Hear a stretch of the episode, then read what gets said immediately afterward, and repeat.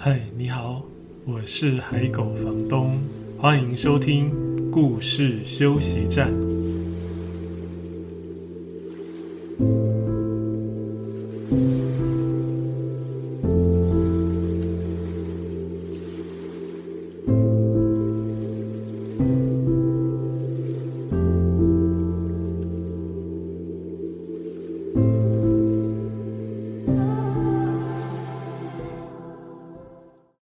在收听的是故事休息站 Podcast 节目的第五集。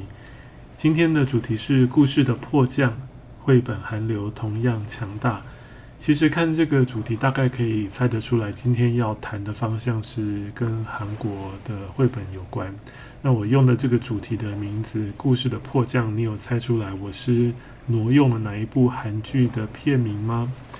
这部韩剧在前一阵子很红，就是讨论度很高，还是现在还很红？我我不确定。但是前一阵子真的，只要上网或是看到脸书的朋友的讯息，好多人在讨论。我自己因为真的看到太多人在讨论，开始有点好奇，有点在意，我也去看了。嗯，大概看了前半段。嗯、我对里面有一幕印象还蛮深刻。啊，不 不过我联想到的是最近就是因为肺炎疫情的关系，想说鼓励大家、提醒大家勤洗手。然后我因为那 一个剧的某一段有一个启发，让我觉得可以连接起来。就是女主角第一次要想办法回到南韩之前呢，她送了男主角一个礼物，然后那个礼物是一株番茄的幼苗。那当然，那个男主角觉得很莫名其妙，原因各位可以去看，或是你看过，你知道。总之呢，嗯、那个女主角就跟那男主角说：“你要好好照顾这个小番茄，他以后长大就会给你很多番茄，让你有很多东西可以吃，你就知道要感谢我。”然后要怎么照顾那个番茄呢？女主角说的方法是。你要每天对他说十个美好的词，让你想到美好事物的词，给他爱心，他 就会长大。很可爱的做法，但是蛮有意思的。那为什么会让我联想到洗手？嗯、各位这辈子有这么认真洗手过吗？以前洗手，我们都以为那样子就洗干净，就是把手弄湿，然后肥皂稍微搓一搓，然后冲干净，大概几秒钟就解决了，对不对？好，但是现在我们洗手有七个步骤嘛，然后也尽量每一只手指头都洗干净。我就想到，哎，如果我们每次洗一根手指头，就像那个男主角对那个小番茄说一个美好的词那样，就是每 每洗一根手指头，就说一个会让你想到美好事物的词。那洗手的时间虽然拉长，可是好像。也蛮有意思的，大家可以试试看。比如说，你洗你的大拇指，你就说啊大海；然后洗的你的食指，你就说呃草莓。怎么会想到草莓？前几集有讲到草莓。好，这是题外话。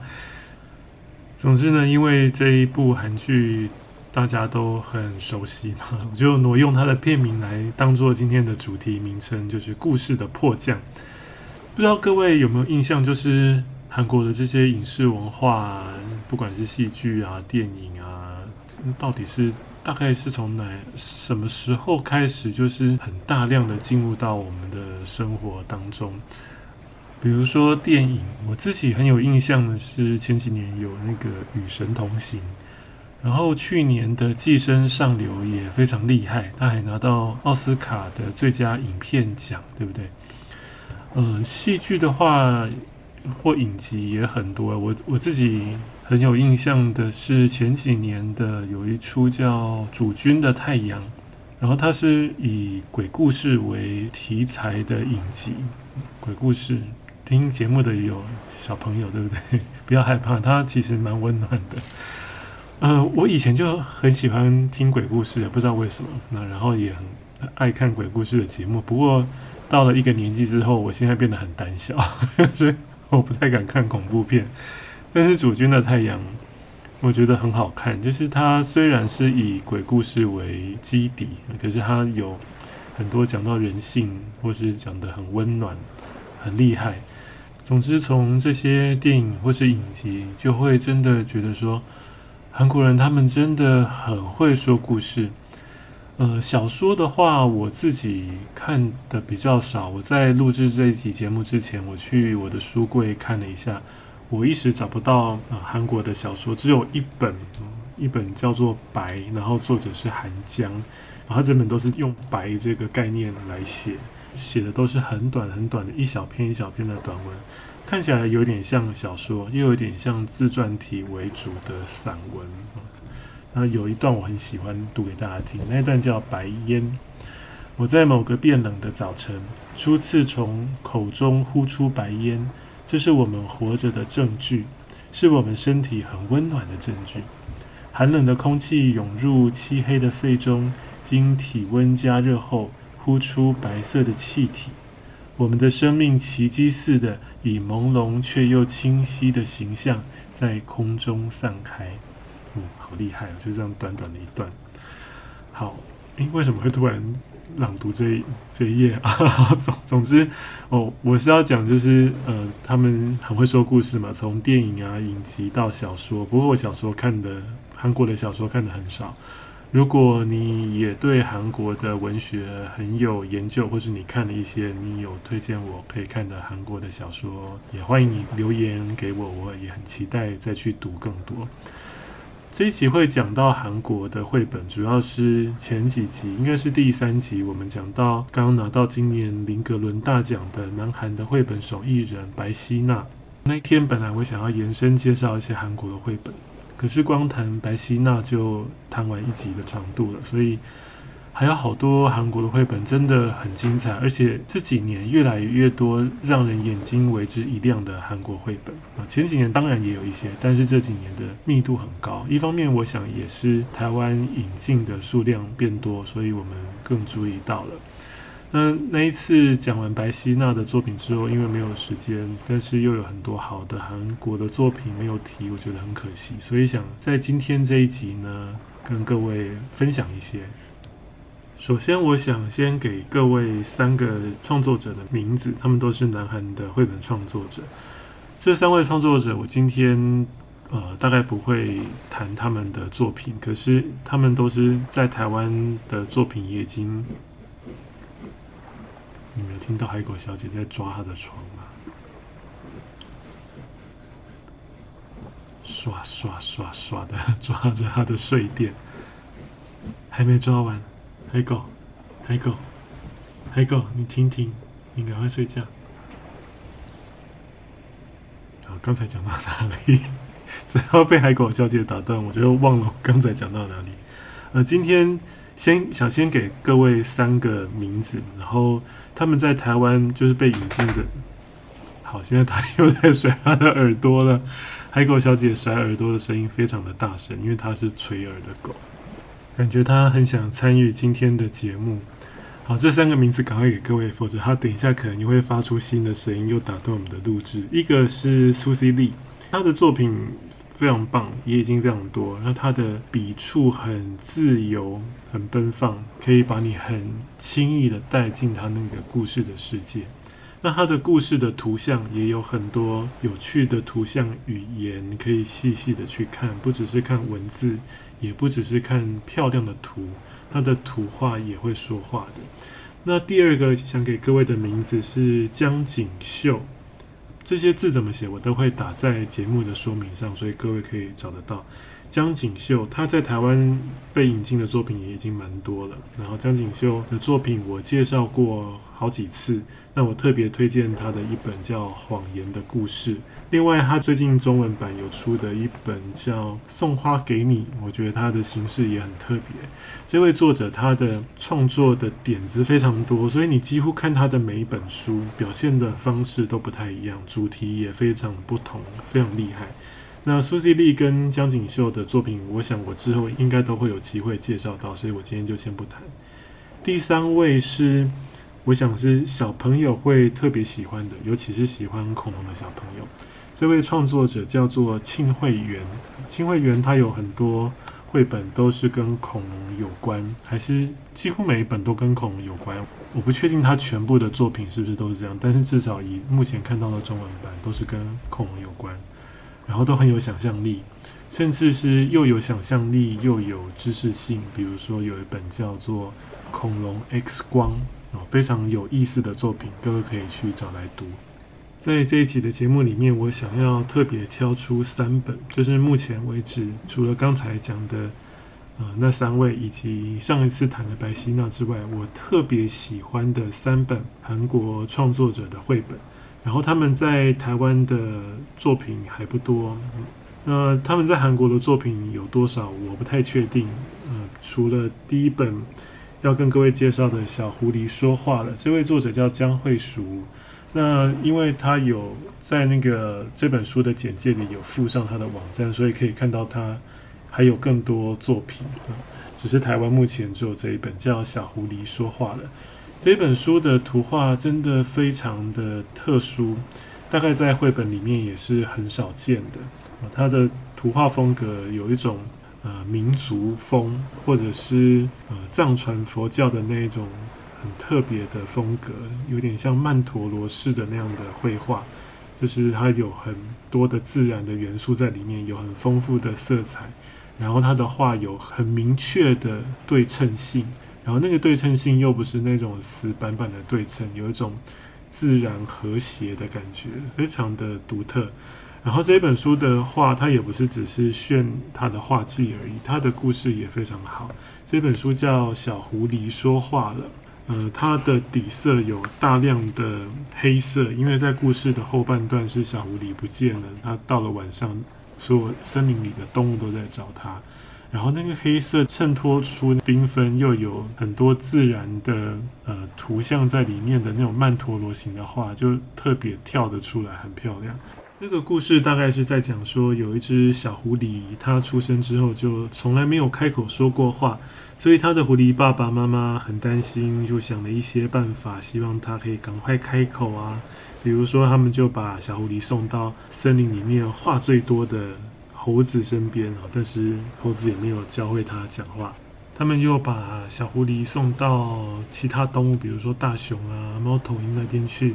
那些动物也各自用他们的专长想了一些方法，可是小狐狸还是没有开口说话。然后有一天呢，小狐狸突然不见了，大家都很担心，四处都找不到它。然后森林里的动物呢，都分头去找，找到那个天都黑了。有一只乌龟，故事里是草龟，气喘吁吁的回来告诉大家说。他看到小狐狸走向一个红木，红色的红红木森林里去，然后好像掉到树洞里面去了，所以大家很担心的就往红木森林里面要去找小狐狸。然后夜已经很深了，所以这边开始底色都是深色或是黑色，所有的动物都在这边大声的呼喊着小狐狸。然后小狐狸它不会说话嘛，也没有出声，然后听不到任何回应，大家很着急。那在那个森林里面呢，有一只红色的鹿，它被这些动物的吵闹声吵醒了，它就走过来，然后知道了发生什么事情之后，这一只鹿就跟他们说：有生命的动物就算不会说话，也会发出声音的，只要安静的竖起耳朵，不就可以听到小昭的气息了吗？这个小昭就是小狐狸的名字。红鹿说完就静静的离开。这一页的图也非常漂亮。那这一页的图是鹿的头，呃，它的脚非常的大，然后它的大脚后面有一个大圆圈，那个大圆圈里面都是小小的，所有今天来帮忙找小狐狸的动物的小小的头，然后感觉好像就是这个只鹿非常有智慧嘛，所以它显得很大。然后在那个圆圈里面，一团混乱的动物们。静静地依靠在这个鹿的智慧上面，好像找到一个方法。所以呢，这些动物呢就听了鹿的话，他们就终于安静下来。然后呢，他们歪着头，闭上眼睛，开始听。这夜读很可爱哦，就是大片的黑色，然后所有的动物都变得很小，在这个跨页里面，它只占大概我们一个拳头大小。那所有的动物都挤在那个拳头大小，一样形成一种。很饱满，然后对称的图形。那在那么大片的黑夜里面，它们变得那么小，感觉就是它们真的安静下来了，对不对？所以这一本书的图虽然乍看跟我们一般想象的那样绘本很不同，可是它的图塑造出非常好的氛围。他们闭上眼睛，静静倾听，静静倾听。这边的文字我很喜欢，我读给大家听。当大家全部都安静下来之后，他们听见了红木树林中传来微小的声音，那是松果被风吹拂摇动的声音，也是小虫子寻找睡床、四处搔抓的声音。接下来的那个瞬间，有个声音传进了大家的耳朵里。那声音虽然微小，却是充满活力的呼吸声。森林的朋友们安静地走向声音传来的地方，在那棵红木前停下脚步。大家往树洞中一瞧，就看到了完全不知道发生了什么事，睡得香甜的小狐狸。我刚才本来想要翻一个折页啊，这个折页如果各位自己拿到书，你可以打开来看。它很像是我们刚刚讲这本书，它有民俗风嘛，也有一种藏传佛教的那样的呃影子在里面。这个翻开来呢，他们因为他们说动物听到了一个微小的声音，啊，这个图翻开来是密密麻麻排的像呃千佛图的那样的小狐狸，啊，非常有意思哦，就感觉是那个小狐狸很小，它发出的声音很微弱。但是当这些动物都安静下来倾听的时候，那个小狐狸就好像变得很清晰，而且无所不在，就在你眼前的那么样的清楚。然后狐狸爸爸妈妈当然就把小狐狸带回去喽。你们猜猜看，第二天这只小狐狸会不会开口说话呢？你觉得它会的，请举右手；你觉得它不会的，请举左手。好，请作答。该不会真的有人 在听节目的时候真的举手吧？呃，如果你真的有举手的话，我肯定你应该是小朋友，你真的是非常乖，配合度很高，谢谢你。那 如果你是大人的话，我想那表示你也是一个很有童心的大人，你心里的小朋友一定很幸福。小狐狸最后有没有开口说话，就请各位去找书来看喽。不过，在这个故事里面，他有没有开口说话，其实已经不重要了，对不对？最重要是前面铺陈的那些，尤其刚才我有读的那一句话，我特别喜欢，就是有生命的动物，就算不会说话，也会发出声音的。我很喜欢这一句话，这句话真的很值得玩味，各位可以去想一想，然后在读这本书的时候，也可以在这一段话特别停留一下。第二本想要推荐给各位的叫做《森林照相馆》这本书。老实说，我第一次看到它的时候，看到封面的时候，我没有特别想要把它打开来看。这本的图也不是不好啊，它的图也画得很好。可是，呃，就第一眼就不是我自己会特别喜欢的那样的风格。那封面的设计我也没有特别被吸引。可是我打开看过之后，一开始看其实就蛮喜欢的，就是。他的呃那个故事铺陈的那种趣味跟节奏很有趣，然后到最后竟然是给我非常的感动，而且那个感动是到会起鸡皮疙瘩的那种，真的是大出乎我的意料。这本书是在讲一只猫头鹰，它是摄影师，然后他到森林里面开了一间照相馆。然后这间照相馆是专门拍家族照片的，就是家族的合照。然后我刚刚讲这个这本书的它的那种节奏很有趣的，就是它是一组又一组的动物家庭来拍照。然后在按下快门之前呢，他们在那个布幕前看起来都很拘谨哈，但是咔嚓快按下快门之后一翻页。他们都变得跟前一页很不同，就突然在那个一二三要拍喽，拍下去的时候，一翻页，他们的动作都非常的好玩，有些动作很俏皮，有些动作很可爱，然后有些动物在人家快门按下去之后，突然做出了动作很放闪，比如说有两只蛇，啊，他们本来在前一页。看起来也是一本正经的走来要拍照，但是按下快门之后，他们两只手交缠在一起，然后头就比出一个爱心的形状。所以光这个动物走过来，然后你在翻页之前不知道他们会做出什么动作的这一个部分呢，就非常的有意思。到后来呢，因为它是家族照片嘛，所以每个过来拍照的都是一家人一家人。但是就在这些动物都拍完照片之后呢，有一只小熊猫，它也想拍家族照片，可是它只有自己一个，就只有那么一只小熊猫，旁边没有其他的熊猫在旁边。然后这一页的图呢，就暗淡下来，那种感觉好像是摄影师心里酸酸的，就是。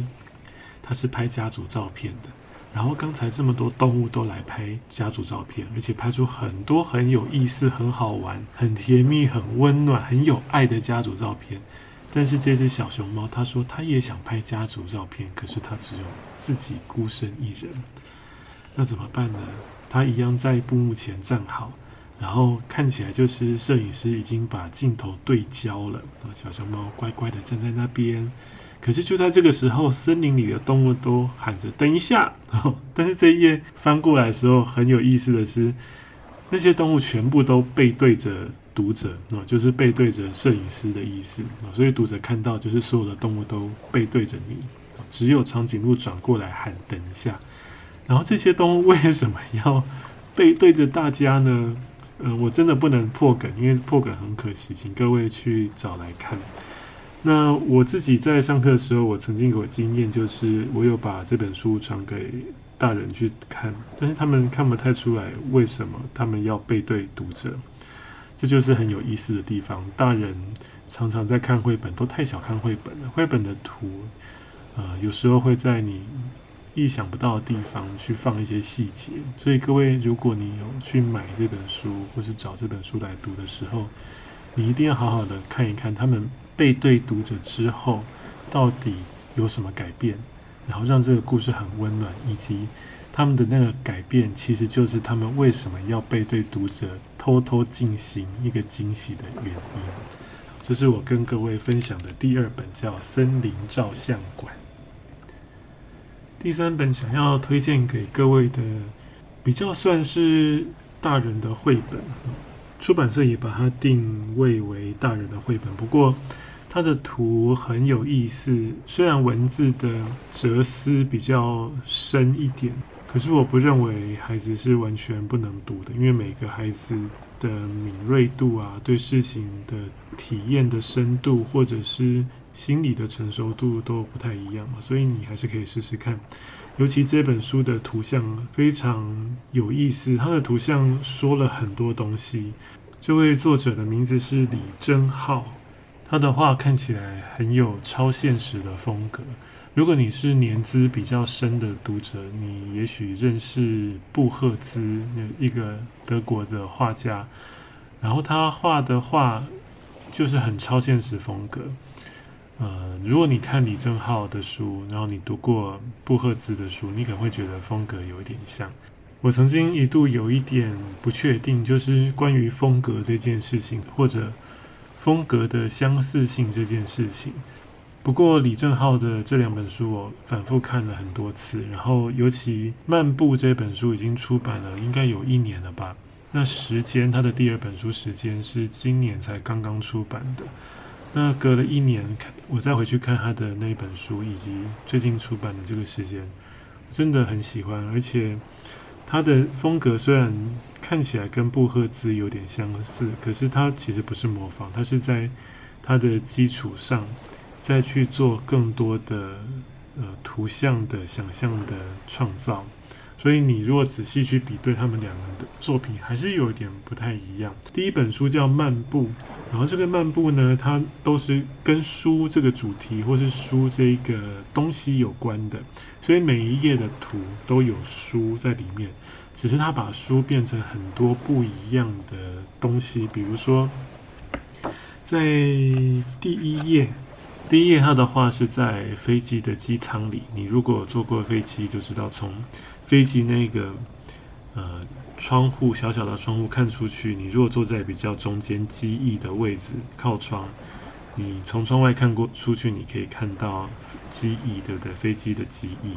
然后这一本书的第一页，它的那个机翼就是用翻开的半本书平放在那里，所以它的机翼就是书的一部分啊，书的一部分变成机翼，应该这样讲。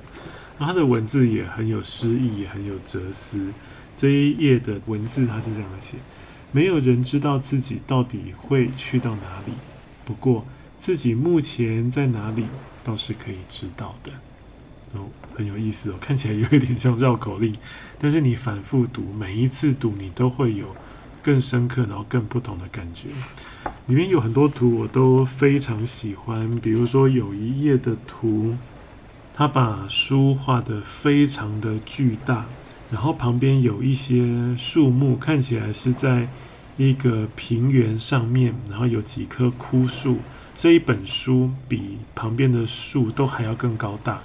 然后有一个女孩走向这本书，这本书是立着的，然后她的的书是合上来的，然后这个小女孩走过去，拨开那个纸的感觉，好像一页一页靠在一起的纸张变成像窗帘一样，让这个小女孩拨开的时候，里面是有透出光亮的。这张图的这本书就会让你感觉到，它好像是一间屋子。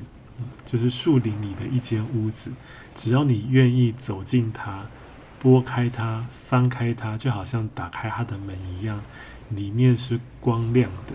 它可能可以给你智慧之光，可能可以提供你一些呃安慰的温柔的光啊，看你怎么去想。这是我想跟各位推荐的，算是比较新秀的南韩的作者李正浩。那他最新出的时间是算是同一系列的作品，也是走这种超现实的风格，然后图画的例子很明显，很像早期我们在摄影的时候那个图像，呃，摄影照片的例子是比较粗的，所以更有一种梦境的感觉。时间这本书我更喜欢诶，就是他。呃，感觉他真的是一直在进步。然后他在画里面用了很多跟时间有关的物件。刚才那一本是跟书有关嘛？那本叫《漫步》。那《漫步》那一本书里面的图，就是每一页都有书本的元素，只是他很超现实的把它变成很多不同的东西。然后在《时间》这一本里面，他用的是跟时间有关的一些物件，比如说呃时钟啊、码表啊。还有我们弹琴会用的那叫什么节拍器啊，或者是没有任何东西，但是有光影，有光影的变化也表示时间在流动。那这本书后面的几句话我非常喜欢，就是最后几页的几句话，我想要在今天节目的尾声读给各位听，都是在讲跟时间有关嘛。然后最后几页是这样写的：或许有一天，明天再也不会来临。但无需害怕，没有什么比现在更重要，因为一切都在你的心中。风格很不同的呃几位作者，然后都是呃会让你想要继续看他新的作品的作者。这是今天跟各位分享的故事的迫降，绘本也有韩流，然后有一些很精彩的作品。所以如果你喜欢。韩流的话，除了看戏剧、看电影、看小说，有很多绘本也是相当精彩的，不要错过喽。如果你喜欢今天的节目，或是有任何的建议，都可以在脸书社团上留言告诉我。请记得先加入我为这个节目开的脸书社团，社团名称是“海狗房东的故事休息站”。另外，也欢迎追踪海狗房东的脸书专业和 Instagram，输入“海狗房东”就能找到。在这些版面，我也会另外推荐分享更多的绘本资讯。在这一集的故事休息站节目里面，你有得到一点点休息的感觉吗？谢谢你今天的收听，我们下一集再见。Thank you.